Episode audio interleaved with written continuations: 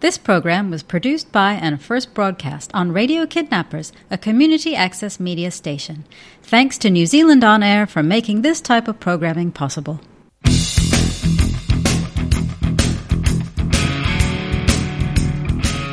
Listening to Radio Kidnappers, the voice of Hawke's Bay. This is a program called Instant Zone Peak Performance every day, and it's my pleasure for the first time this year to have in the studio Edmond Otis. How you going, Edmond? I'm good, Ken. Happy New Year. Yeah, Happy New Year to you. And so far, so good. That's right. We're only a weekend, so I'm okay.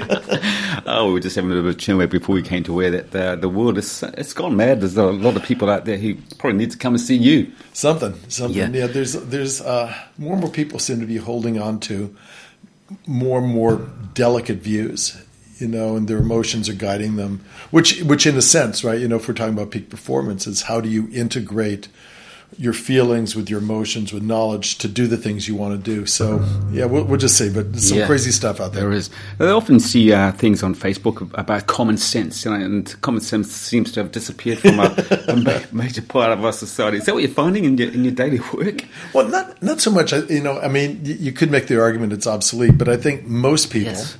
Um, most people use a fair amount of common sense. I mean, you look at how many people there are. You look at how we've done. I know we're talking a little bit about the whole COVID thing. We seem to be focused on the people who are outliers, but I think what New Zealand, based on science, based on just you know statistics and medical reports, you know that are emotion free, over 90% of the people in, New Zealand uh, have gotten vaccinated. Yeah. Okay, it's the right thing for them, it's the right thing for others. Um, and, and it's common sense. Some people have some hesitation, some people don't. But you, you look at data, that's what we've always done. Uh, it seems to me that some people, and for all different reasons political, dietary, um, habits, uh, the COVID thing seem to identify themselves based on how extreme or different their opinions are from everybody else and some kind of secret knowledge. That's a little concerning to me. Now, today we're going to talk about uh, an article that we came across, and uh, it's written by Dr. Ovid, who is a pediatric neurologist, and he's warning of a silent tragedy that's unfolding in our homes today. I'm reading it from, from his uh, page.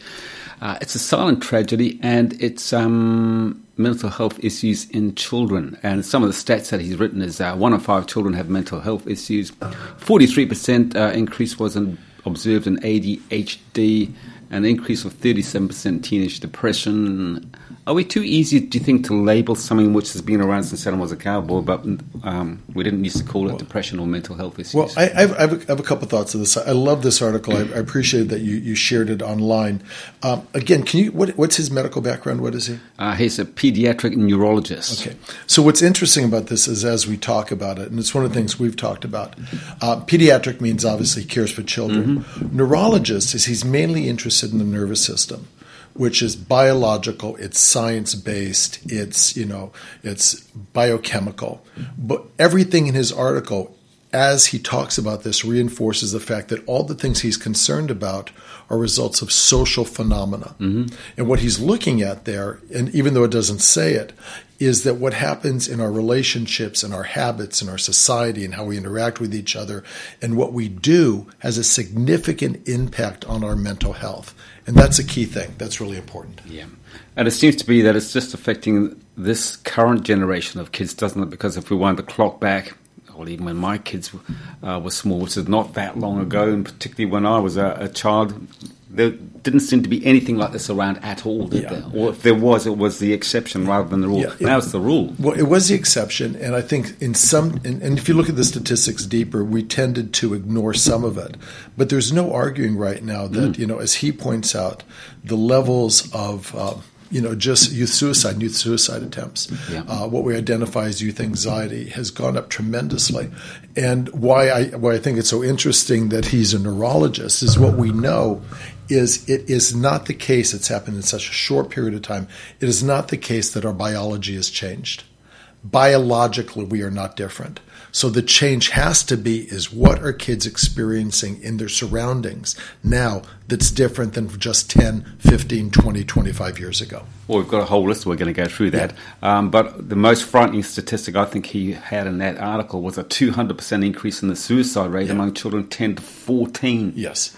Um, as I've mentioned before, we talked about this a few months ago. There's this, if anybody wants to look online, there's a, a, magazine that does a lot of really interesting stuff called The Atlantic. It's a US Magazine.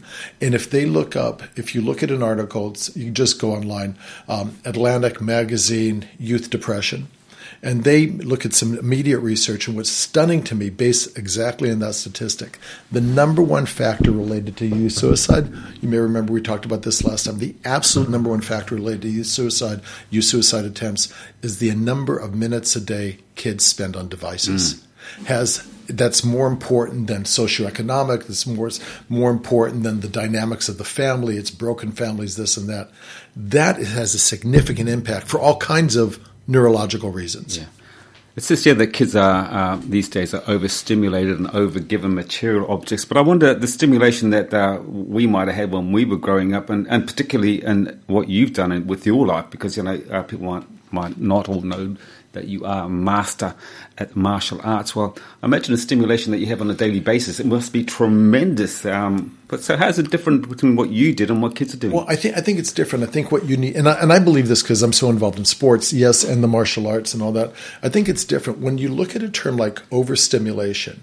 What that means is you're stimulated from a variety of immediate stimulants. There's a bunch of stuff going on. That's different than intense stimulation. Mm intense stimulation is good for you. You focus on one thing for a long period of time, you get development, you get brain functioning, you get uh, physiological responsiveness. What he's talking about there, we look at, is the fact that you know we can jump from one thing to another to another to another in a matter of seconds. Mm. You know, they look at now lately how how quickly you s- scroll through your, your phone screen, right? If you're just killing time, you just scroll through. People now tend to identify whether or not they're bored by something in less than a second and a half. Yeah. They haven't had the opportunity to even read it. Um, you know, just for us, you know, we're old enough. If you remember, yes. I don't know if you remember, maybe uh, I remember right before people are going to laugh. Okay, right before TV remotes came over, came out. Yeah. My dad would get up and say, "Go change the channel yeah. for me," and so I'd have to walk across. And then we got a remote. But if you notice, now that we have remotes, now that we have cable, now that we have access to hundred different channels, we're less satisfied with what's on TV. You're dead right there. We spend more time. You know, we used to have a favorite TV show. Now, if it's boring for a second, mm. we change. That is not physiologically good for children. No. Because what happens is, you know, they learn not to be interested in stuff. They learn to jump back and forth. And most importantly, as the article talks about later, what we're doing is minimizing our um, our responsiveness and minimizing our endurance in dealing with frustration. Yeah. That's not only kids, of course, because that's yeah. a good analogy that you made about the TV. Um, we've, we've got Netflix at home, for better or for worse, someone might suggest at this point, and that is we can literally spend a good half hour flicking through the programs until we think, oh, okay, let's have a look, and then, oh, that wasn't much chop, let's find another one. What's wrong with that? What's wrong with us? What, what the problem is, you, you, you fail, you lose the capacity to develop appreciation for what's in front of you. You lose the capacity for uh, attention, you lose the capacity for concentration, you lose the ability to control your frustration. You know, later in the article, it talks about the fact that kids, you know, uh, parents are continually riding to their rescue. What we t- what we seem to be telling kids, and espe- again, especially if you have a device that if you're bored for a second, you can thumb through to mm. something else. It, te- it what it did, it kills your capacity to tolerate any kind of frustration. Um, and life is all about frustration. It, it, it isn't that you always get what you want. Now, this isn't that you don't get what you want, you move to something you do want. What you've learned is nothing satisfies you. Yes. What's the answer? Uh, this is like when we've, we've spoken about this a hundred times, but this is about the, that kid who's got his finger in the dike. Yes. It's coming, isn't it? Yeah. The the answer is, and I think later in the article, you, you need to do some behavioral stuff. Families nowadays, uh, you have to go out of your way you know, we eat together two or three times a week. That's useful for people. That brings people closer together. When we eat together, there are no phones at the table, not only for the kids, not for the adults. We spend time away from our devices. Okay, we do we get involved in actual physical activities. Okay, and what, what you'll notice is that even though a lot of kids now are, you know, I'll, I'll use the term legitimately addicted to their devices, mm-hmm. if you take the devices away and you take them out, and you go camping, you go do something else, in a matter, you know, a few minutes, they become interested in something else. You know, if, if a yeah, kid has a choice absolutely. of sitting on the on the blanket by the beach, thumbing through what his friends are doing, but you take the phone away, say, let's leave the phones in the car, and they're sitting on the beach, in a short period of time, they'll go down and look at the riptides. Yep. And they'll be playing they'll be playing in the surf. Okay. And they'll be trying to catch little things and they'll be running around and they'll be focusing. That it isn't that I'm saying it, you know, it's old style, it's better in the old days, but physiologically that's what we're designed for. We're designed to pay attention to what's in front of us, and we're designed to have a balance between what we're thinking, what we're feeling, and what we're doing. But you're never going to wind the clock back because oh, no. uh, part of that article talked about uh, digital distracted parents. Yes. And uh, the parents are just as bad as yeah. the kids. So, what hope? You can't blame the kids. What hope have the kids got when the parents are just as bad? Well, hopefully, some people are listening to this and going, maybe we should read that article or look at some articles, you know. And we're going to make a rule that you know, you come in the house, phones phones go in the kitchen. We're not doing phones in the house. Yeah. You know, or we're not doing. I mean, there's there's really cool research going on. I don't know what the percentage is, but so many people, you know, just in case, it's like you know, the chair of the Joint Chiefs of Staff or their, you know, the Queen of England, that have an emergency going on. The people leave their phone on by their bed. Okay, even you know we, we know that even if it doesn't ring, that affects your sleep cycle mm. because part of your attention is paying attention to something that it might happen. Um, there's some cool research. Yeah. I, I, am not sure you can find it.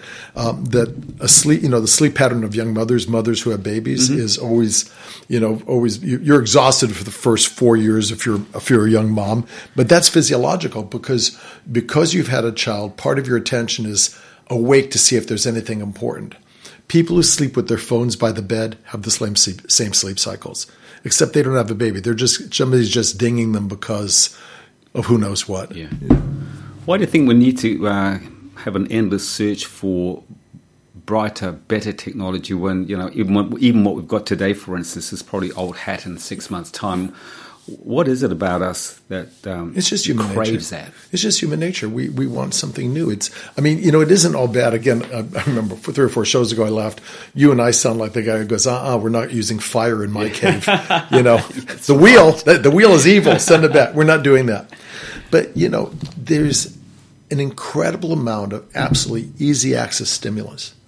It's as bad um, as any any drugs you're looking at right? The fact that I can look at something, get a little tiny bit of pleasure, then flick my finger and get something else, and can be continually stimulated. People like that. It's human nature. Yeah. Okay. If we're going to do what's right, we have to almost go in opposition to what we normally do. You know, it's the same reason there's obesity. You know, humans develop throughout the ages, or were created, depending on your point of view, okay, to crave calorie dense foods, right? So we want high protein, high fat.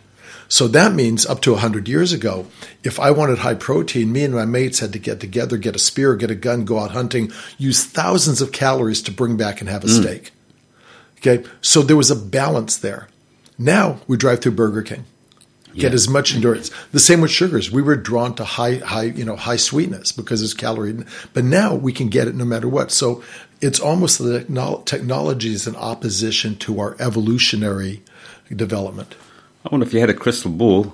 I mean, and looking down the track, can you put a time frame on and when it might change? I know, for instance, when I get home from here, or particularly when I finish, I finish early on a Friday, knock off at midday, and I get home and if I, I don't know, if I just I've got to do the lawns, I do the lawns, and I go and say, well, what are we going to do? I said, let's go and do something. Yeah. Let's go into town because of the type of job that I have. And I get here really early. You don't get out and about. Yeah. I want to be out and around people, but wife says, "Oh my God, just sit down. You're sort of like a, you know, you're like an ADHD." Well, I'm not. I just want to get out there amongst it rather than sitting, you know either watch telly. What, what people need, you know, and again, you know, there's all different ways of looking at. it. You know, for example, I, have talked about this before. This whole uh, push towards mindfulness is brilliant. Mindfulness is a good thing. Usually, I tend to be a bit, excuse me. I tend to be a bit cynical about these new approaches to mental health. Mindfulness is brilliant. It's a real simple way to understand that you're focused on what you're doing. Okay, what people need and what gives us a sense of satisfaction, and weirdly, it's almost like a sense, a meditative sense of well being, is to do something in real time. Okay, virtual reality is not actual reality. Mm. Okay, so doing something where, again, you know, and we talk about this with high performance in different ways. You know, the best athletes in the world, you know, if you're on a soccer field and you're in the world championships and that's ball, the ball's coming to you, if you can not worry about the outcome, not worry about the crowd, and just absolutely focus on the ball, on what you're doing, on the goal and the guy, you're in real time. It's restful. Humans need to do things that are real time. We need to look at each other and talk to each other. You know, when you go out, you sit in a bar, you go listen to a band, that's you in real time doing something actual. What's the difference between um, what we're talking about now, kids on their devices, to one in the clock back? When I was a kid, I was always had my head in a book. Yeah. And you know, my parents said, "What? Get outside and re- play. You're always reading books. What's the difference?" Well, well, there's a lot of difference, right? I mean, you do need to get outside and play, but if you think about it, okay, when you're reading a book, you're reading one thing, you're focused on one thing. Okay, you're mastering your sense of boredom. You know, maybe this chapter. I, I remember. I, am I'm, I'm just like that. I, I, used to really read a lot, and um, I remember my, my dad telling me, you know, you pick up a book, you know, so you don't have to get all the way through it, but read three or four chapters before you know if you like it or not.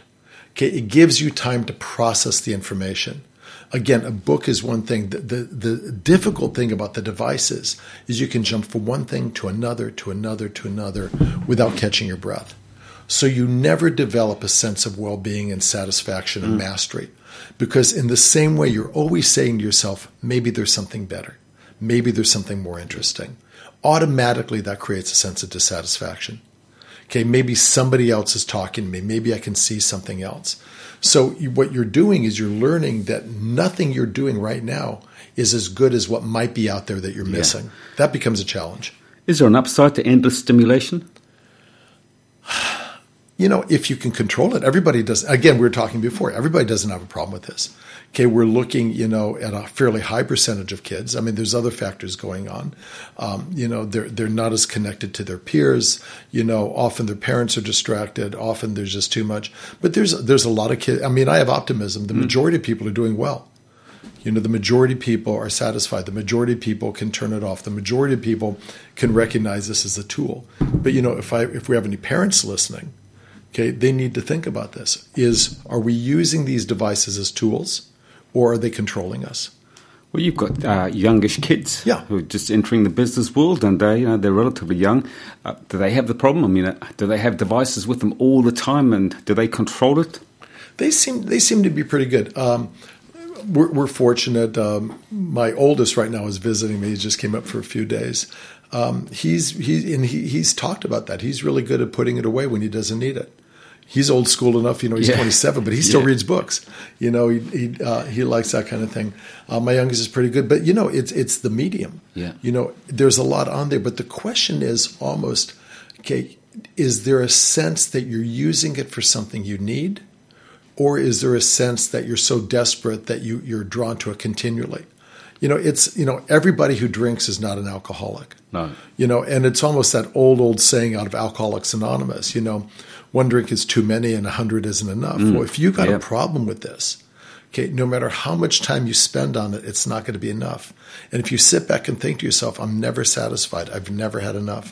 One of, one of the aspects of addiction, uh, what indicates whether someone's addicted or not, is whether or not whatever you're using or taking or looking at, do you say to yourself, "Whoa, I'm done with that. I don't want any more."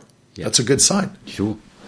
Okay, so let's presume that uh, there are many addicts out there. It's almost yep. like it's a new heroin, isn't it? Yeah. Um, so how do you, how do you come down from it? Um, from a parent's point of view, who's got kids, what, what are we going to do to help our kids break the cycle? Well, you go, you go into treatment. You decide that there's a problem. Okay, you make some ground rules.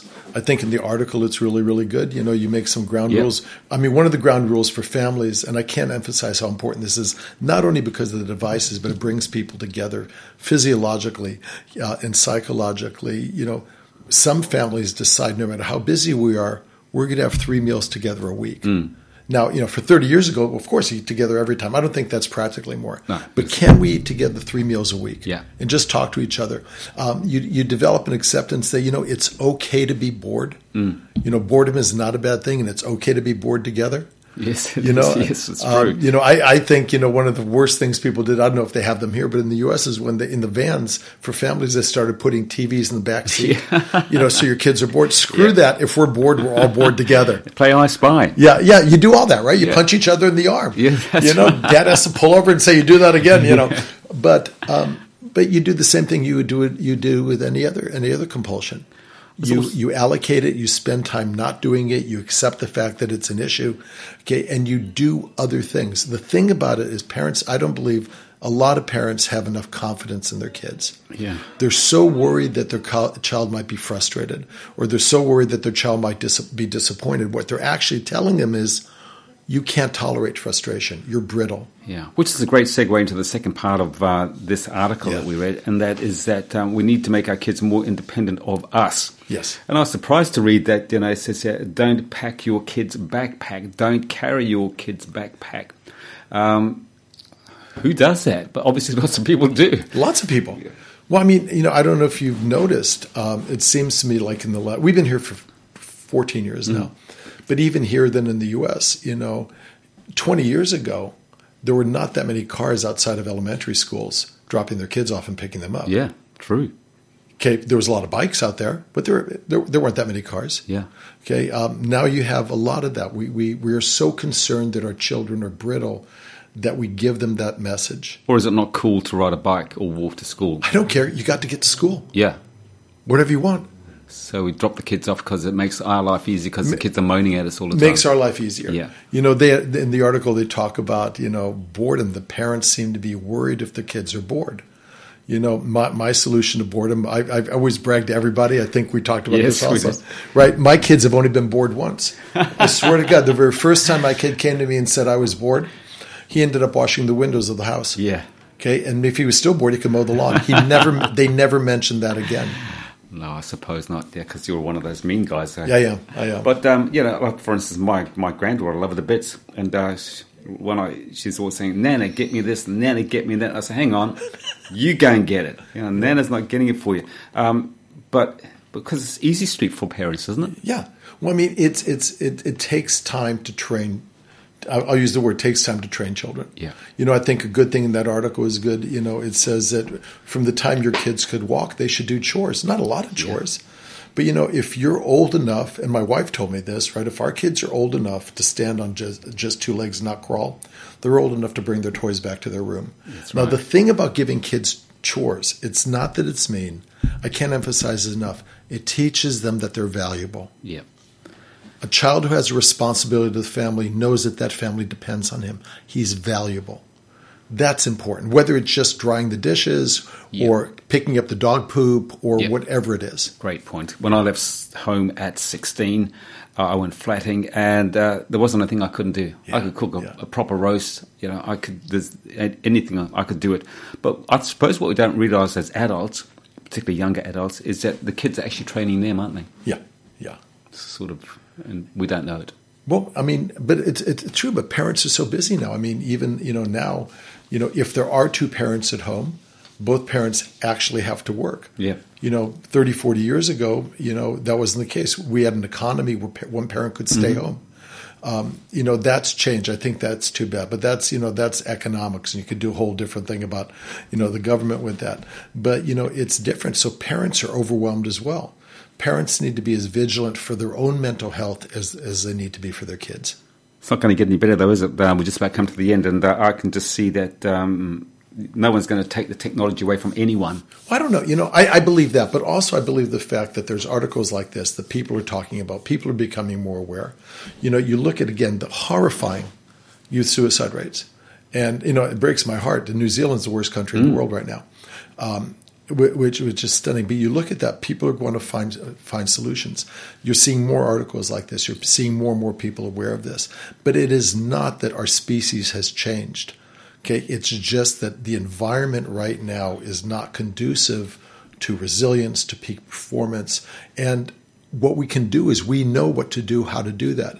You know, it's silly. I mean, it isn't silly, but as obvious as it is, getting your kids to play sport, there is almost nothing as emotionally healthy for a kid to play sports.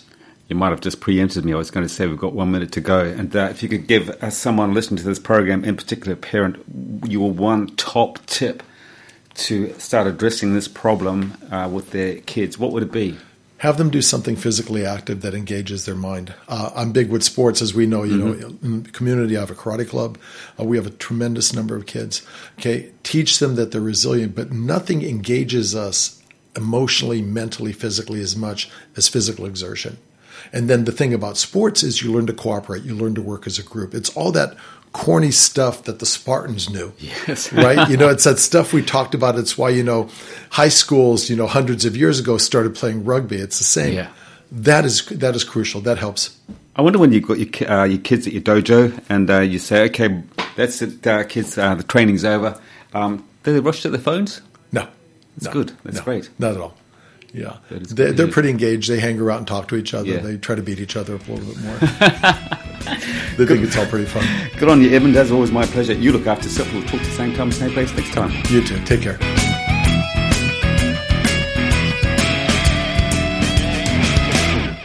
This program was produced by and first broadcast on Radio Kidnappers, a community access media station. Thanks to New Zealand On Air for making this type of programming possible.